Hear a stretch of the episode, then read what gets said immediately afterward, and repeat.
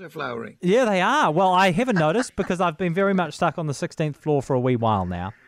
But if you get a pair of binoculars and you go and you look all the way to the Waitakere Ranges where people have real gardens, you can see them flower there. Yeah, uh, so, well, yeah, yeah.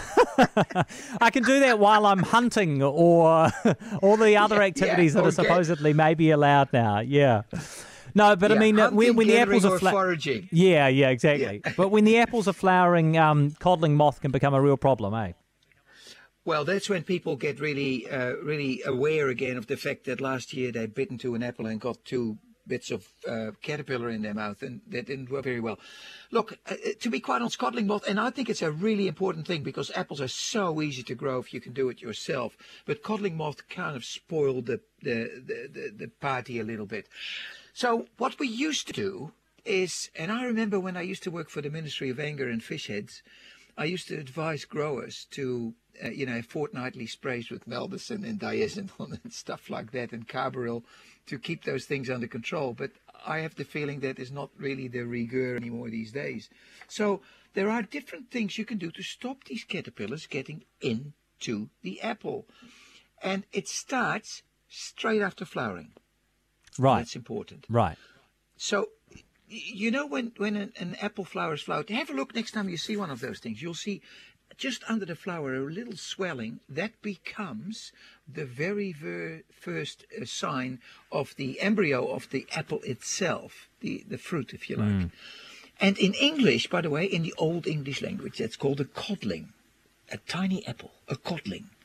So the codling moth goes into those little codlings and start tunneling in there because there's a bit of sweetness, there's a bit of pips forming and things like that. And they, they literally open the little fruit. That means that rots get in and fungi and bacteria and so etc. And it, and it becomes a bit of a mess. So flowering, now you start thinking about codling moth. Right. Number one, if you still want to do your maldison and carbamates and things, uh, yeah, go for it if you want to. You can use Yates Success or BTK, which is Bacillus thuringiensis, which is a bacterial disease that gives caterpillars a real run for their money, literally to the loo and back. Uh, but there is a much better material that actually stops them literally from going in, and that is a virus. So I like to put it in the context of COVID. Viruses are clever because they mutate quick and they attack quick, as we now know. And Madex is one of the viruses that organic growers use. Madex 3, which is a commercial material, it's very expensive, but Madex 2 is a much cheaper alternative, same material for the gardener. So right. I want to talk about that. Okay. First of all, soon as you hit your um, your flowers, you can do two things. You can put a pheromone trap up in your apple orchard or in your apple trees. I've got about four or five there, and then you know exactly when the males are flying because they fly to that pheromone trap thinking there's a lusty female in there, but they end up with their nuts on the sticky tape and no- nothing happens. but you can start counting how many males you trap, and when you get quite a few of them, you know it's time.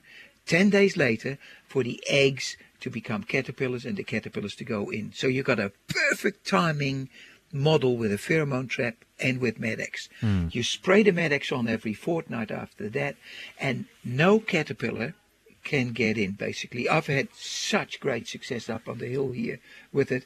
I've had perfect apples for the last three or four years, oh. as long as you keep going. And, it's and as simple as that. how that. many apples you got? Like how many trees you got there? Right? Uh, ah, four or five, so different ah. varieties. So ah, enough, oh, for, enough, for, yeah, enough for uh, plenty of plenty of crumbles, maybe even a bit of homemade cider as well. Make no mistake, but also maybe for a case to the 16th floor. Oh! I'll think about that. I would love that. Interesting learning experience for uh, for all of us. As well as that, Mike Yardley's taking us on a trip to the wonderful Mackenzie country um, this morning, so he'll be with us very shortly as well. It is just coming up to 11 o'clock, though. It is Saturday morning. I am Jack Tame, and this, I believe, is News Talk ZB.